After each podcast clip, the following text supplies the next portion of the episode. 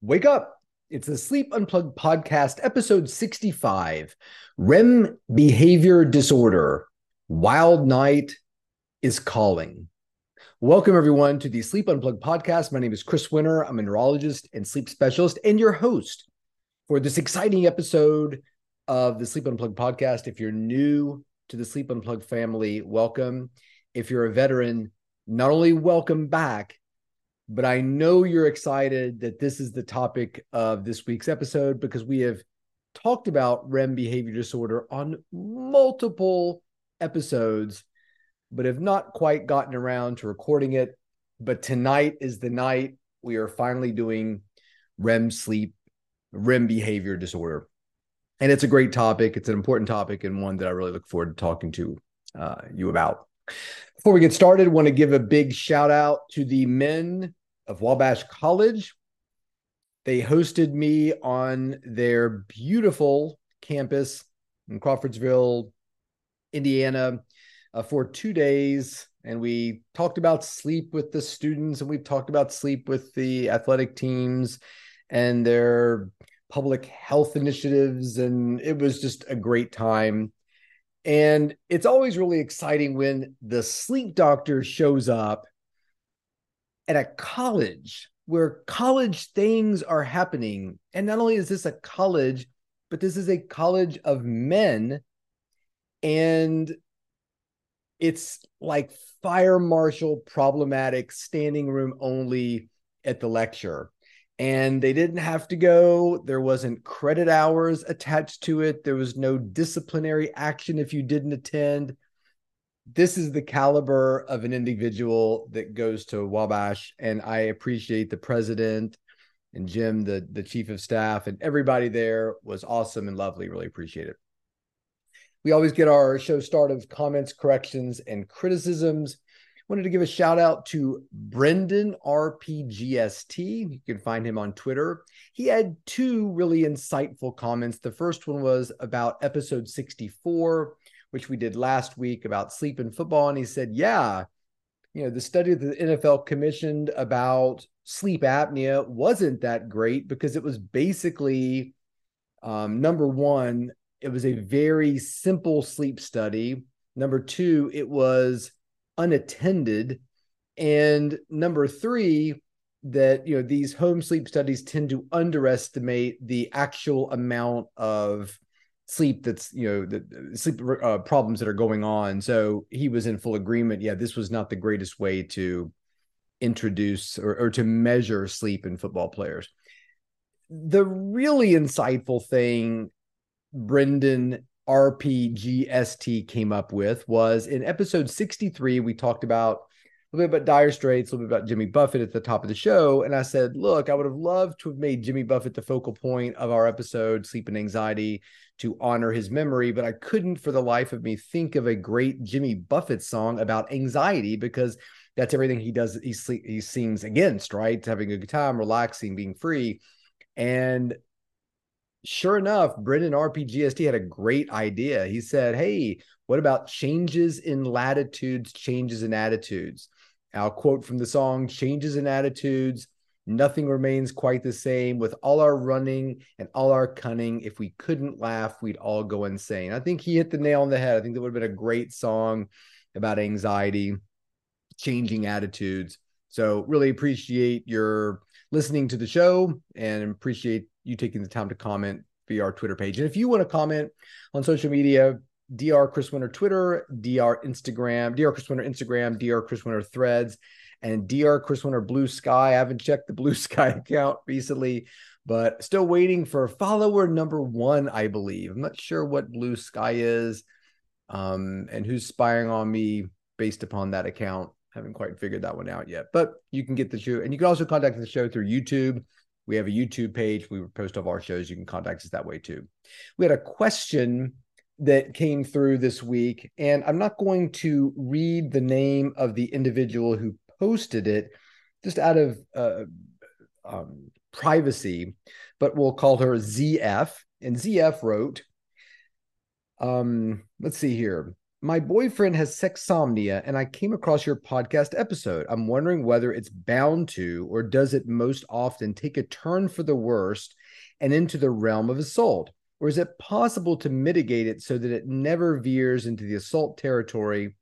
Um, and she wrote, not speaking just about fondling, but you know, things going further than that. I really appreciate you taking the time to reach out to the show she is actually referring to episode 56 we did on sexsomnia, which relates a little bit to this episode because it is a parasomnia as well too.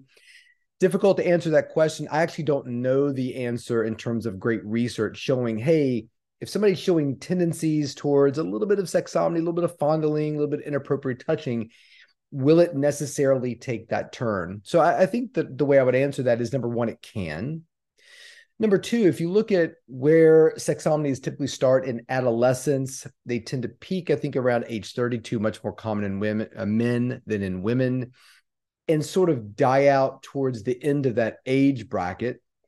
There's reason to think that as an individual sort of peaks in sort of hormonal maturity and goes past that, that you know as hormones fade as as individuals men get older you may see less sexsomnia but that's not something that i would bank on.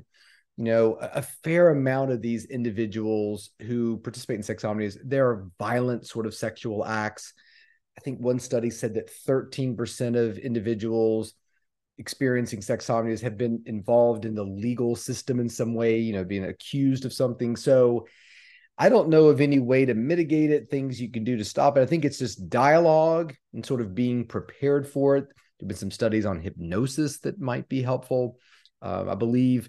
Um, but um, just one of those things, is you know, to be careful with, even if it's never turned ugly, uh, doesn't mean that it can't. Um, wish I could give you a better answer. Uh, but thanks for writing in, and she wrote in through our Instagram page again, Dr. Chris Winter. So before we get into the show, Wild Night is the opening track off of Van Morrison's fifth album. Wanted to talk about Van Morrison for a long time. I'm a huge fan. This came off of his album Tupelo Honey. Again, was the the the lead off track.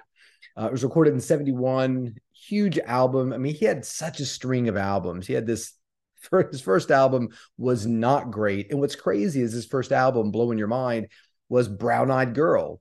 Yet it kind of got panned and then he recorded Astral Weeks, which is an amazing song, um, sweet thing. Just so many great songs on there. That uh, then Moondance, then Choir, and then his fifth album was um, was Tupelo Honey, of which uh, Wild Night was on. John Mellencamp re-recorded the song, had a big hit with it as well too. It's just a really unique song, very powerful, great. Uh, quick little note about Van Morrison. We could have talked about him during episode 63 about sleep and anxiety. Had huge stage fright, um, so much so that when he recorded. He was asked to the band, Robbie Robertson's group, the band uh, recorded their final concert was called The Last Waltz. Martin Scorsese famously filmed it. This was in 1976. They asked him to come record, um, sing with him Caravan, which is a big song off of his Moondance album, 1970. And they literally had to kick him on the stage. I mean, Van Morrison was famous for saying, when people would say to him, Look, Van, like the show must go on, he would say, No, it doesn't. Does not have to go on. They literally had to kick him onto stage to to um to perform with the band. And I'll invite you to look it up. Watch The Last Waltz is a great musical performance, but that performance in general, just watch how it starts. He's kind of looking around, really kind of nervously. By the end of it, the you can see on like Robbie Robertson's face, who we recently lost, by the way, uh, they're just incredulous by the performance he gives. So, and a lot of people think that the band song Stage Fright, which is one of my favorites, it's also performed in The Last Waltz, sung by Rick Danko. Um, it was actually about Robbie Robertson. It was, and that song was released in um, 1970, I believe. And it wasn't until 72, 73 when Van Morrison really started having the effects of his stage fright. So, cool story. I wish it were true, but it's not. So, let's get into REM behavior disorder. As the description sort of illustrates this is behaviors that arise out of REM sleep, which we've talked about dream sleep. So you're having abnormal behaviors during REM sleep. And that's happening despite the fact that during REM sleep, naturally, we're paralyzed. And we've talked about this before with sleep paralysis and just natural REM sleep. When you dream, you're paralyzed, which is great because when you have a dream about something, you are not going to act it out. So in REM behavior disorder, that natural atonia, loss of muscle tone is gone, releasing the individual to act out uh, a dream.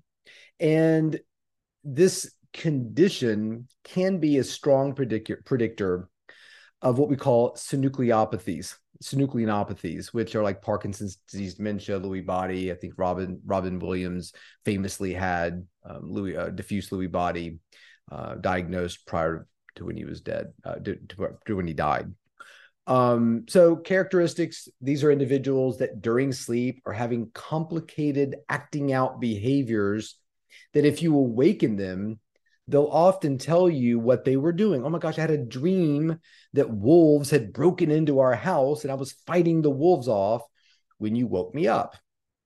And because of the fighting and the loss of paralysis and the nature of these dreams as being somewhere distressing and violent, people often hurt themselves and can actually hurt others, which can be a real issue for for for people who are struggling with this condition. The the injury potential is very high.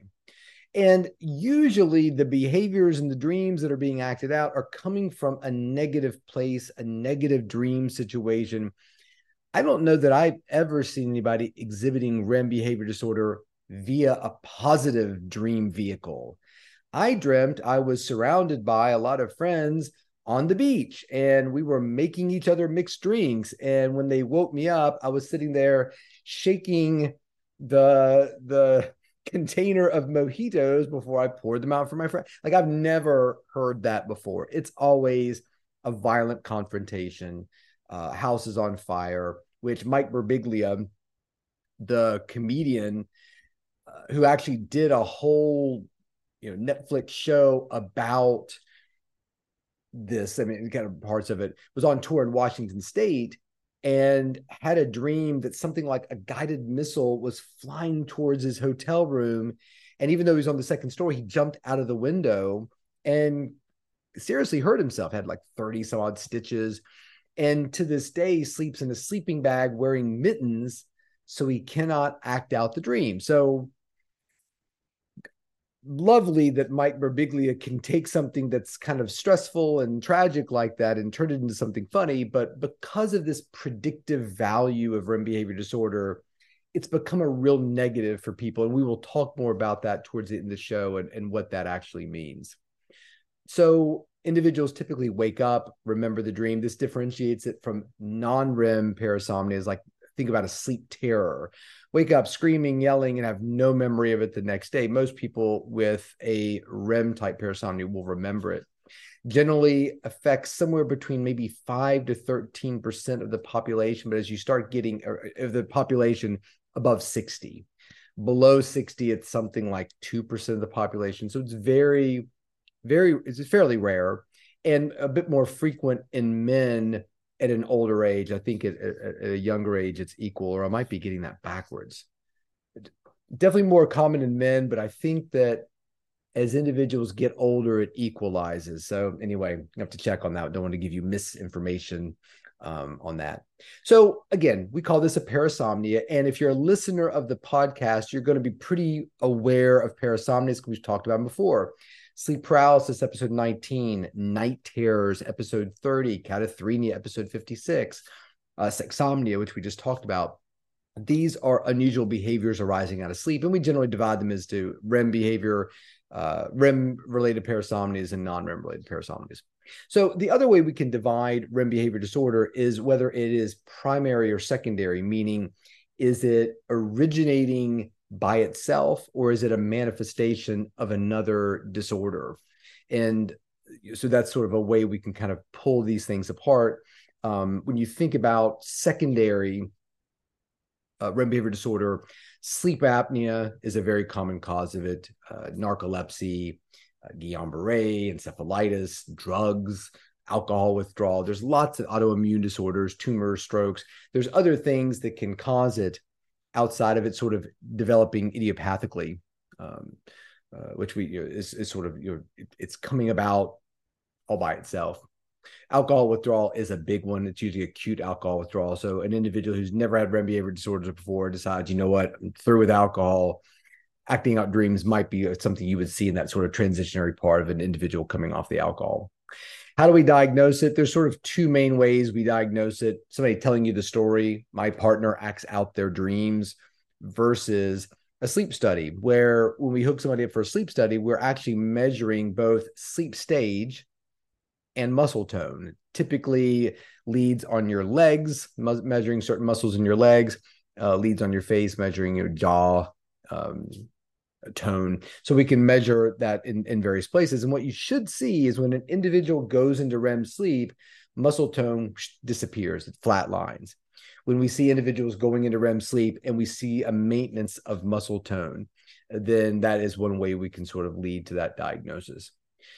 The treatment of the condition is disappointing to say the least. Older treatments, typically melatonin, or I'm sorry, clonazepam, which is benzodiazepine, which comes with risks of addiction, and also um, clonazepam also influences negatively the overall quality of our sleep.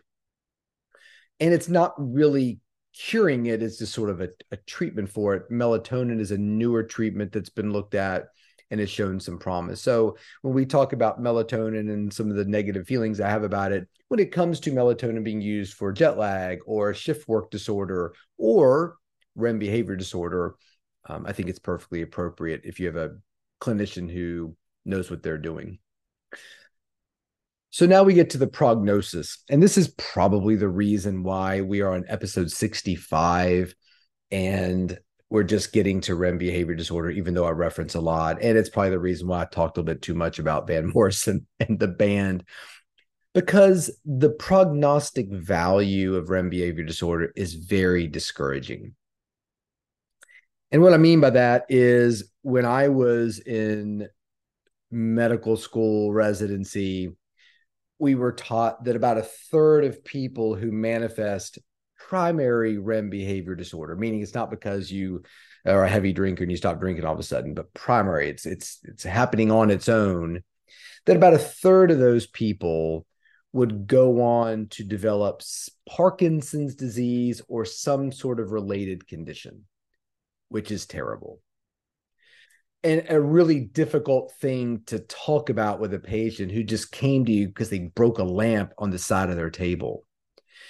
But when you look at current research about REM behavior disorder, that number is probably closer to 92%. So 92% of idiopathic REM behavior disorder is probably going to lend, lead itself to a neurodegenerative neurodegenerative disorder, and it can be years and years and years for that to take place.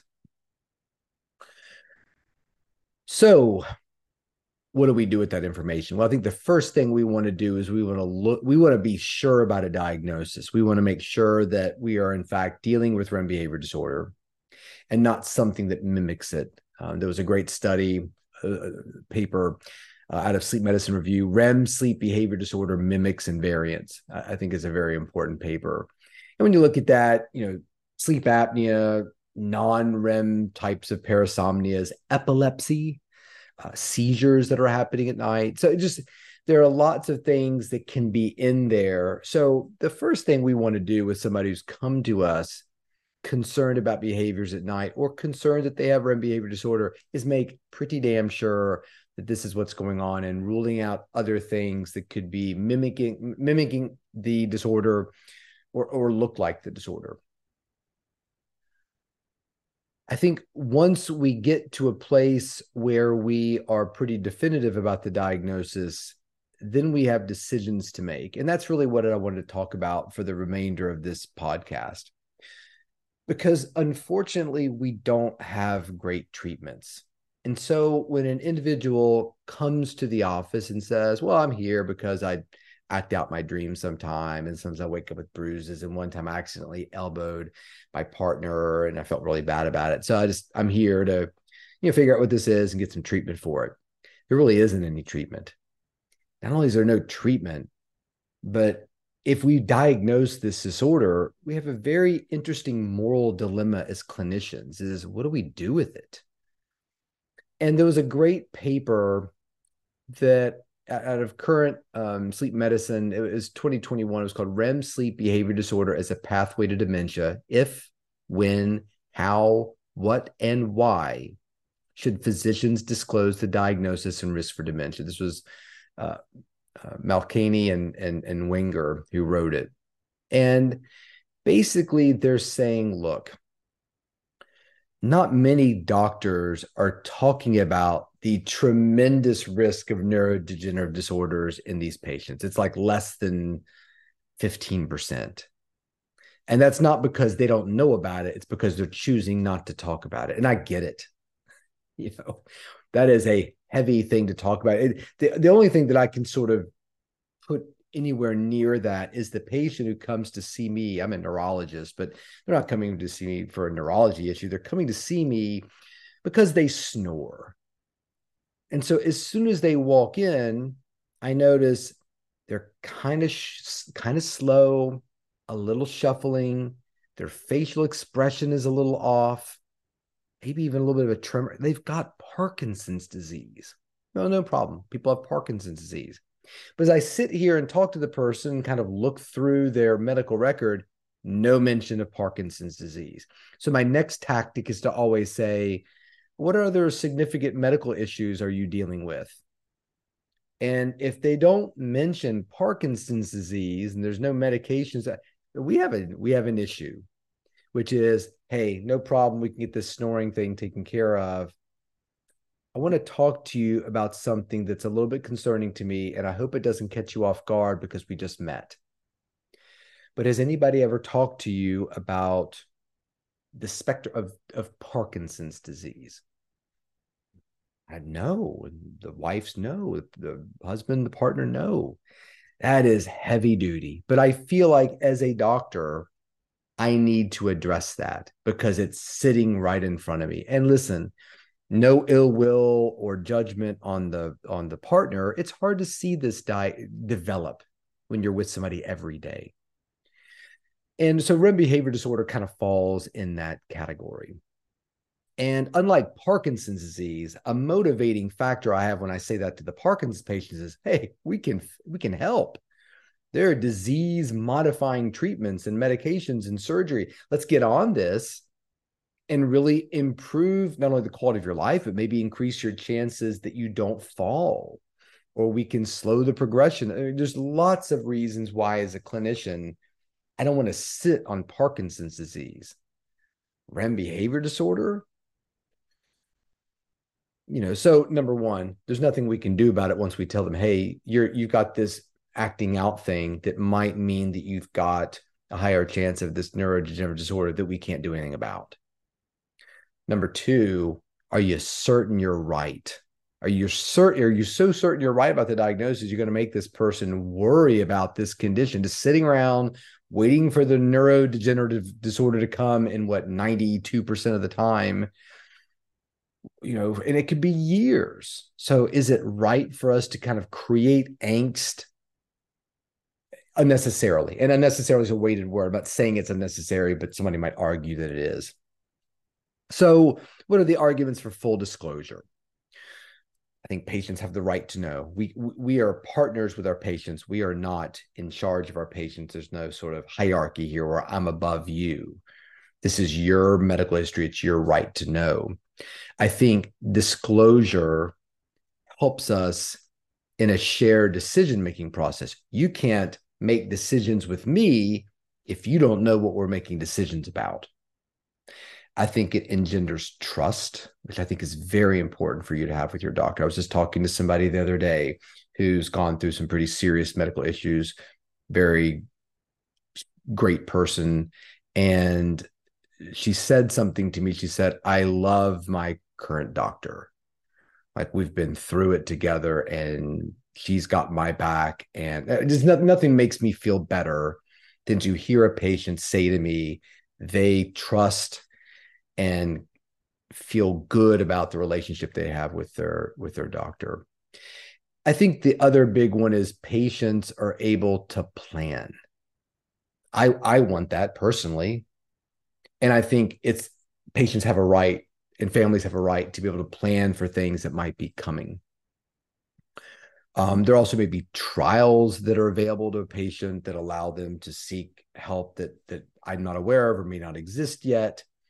And it also allows a little bit more of a careful monitoring of that patient going forward with everybody on the same page of, hey, you're fine now. You'll be fine for a long time, but we're going to be looking out for these types of things. The other option is what, what they call wishful waiting, where I'm aware of it. I don't tell you about it. And some people argue, hey, this is good too, because think of the anxiety. I mean, I'm pretty, I'm wound pretty tightly. I, my father told me one time, hey, Chris, you know, there's some people in our family have this medical issue. You might want to get screened for it. And I remember thinking, oh my God, I just I was so anxious until I got screened for this that I did, you know, I, I, it really kind of affected me that for that week until I could get in to see the doctor and, and get checked out for this. So I, I think that anxiety is a real thing. And even people who don't really struggle that much with anxiety, um, there's a long latency here and some degree of predict- prediction kind of wanes when you're that far out. There's no therapy. So why bring something up? Um, and there's a lot of that's unknown about the risks of this condition in patients who are taking antidepressants and have other things going on medically with them. So you know there's some uh, there's enough unknowns there that i think doctors can convince themselves hey i'm not going to talk to a patient about this. So i don't like unhappy podcasts. I'd much rather talk to you about fun farewell concerts about the band and whatnot but invariably these are important issues. So, as something that we see quite frequently, people acting out dreams, people married and having relationships with people who act out dreams. While certainly I want that individual to be safe and not hurt themselves and not hurt others, there are bigger issues at hand with REM behavior disorder that I wanted to touch on in this episode and start a dialogue with you. And you know, I think that it's every patient's right to know as much or as little as they want to. So I, I, think that that's probably where I would fall. I think that maybe the relationship is, hey, you've got this condition called REM behavior disorder. There are some associated issues with this condition that some of my patients choose to want to know more about. Others would rather not when my father told me this thing about this condition in my family, one of his siblings elected not to find out about that. And that's their right. So to me, I think that when you talk about these types of things, it's really important to make sure that we are making patient centric decisions about how we move forward, not with the therapy and the treatment and the management of the condition, but but more so with what this condition means and helping guide people through that process of understanding it if they choose to do so. So that's it. Really want to thank you all for listening to the podcast. If you want to interact with the podcast, like Brendan RPGST interacted with and gave us the Jimmy Buffett song that's as smooth as sea glass. Uh, you can interact with uh, with us through Dr. Chris Winter Twitter, Dr. Chris Winter Instagram, Dr. Chris Winter uh, TikTok, Threads. Uh, check us out on our YouTube channel. And until next week, sleep well.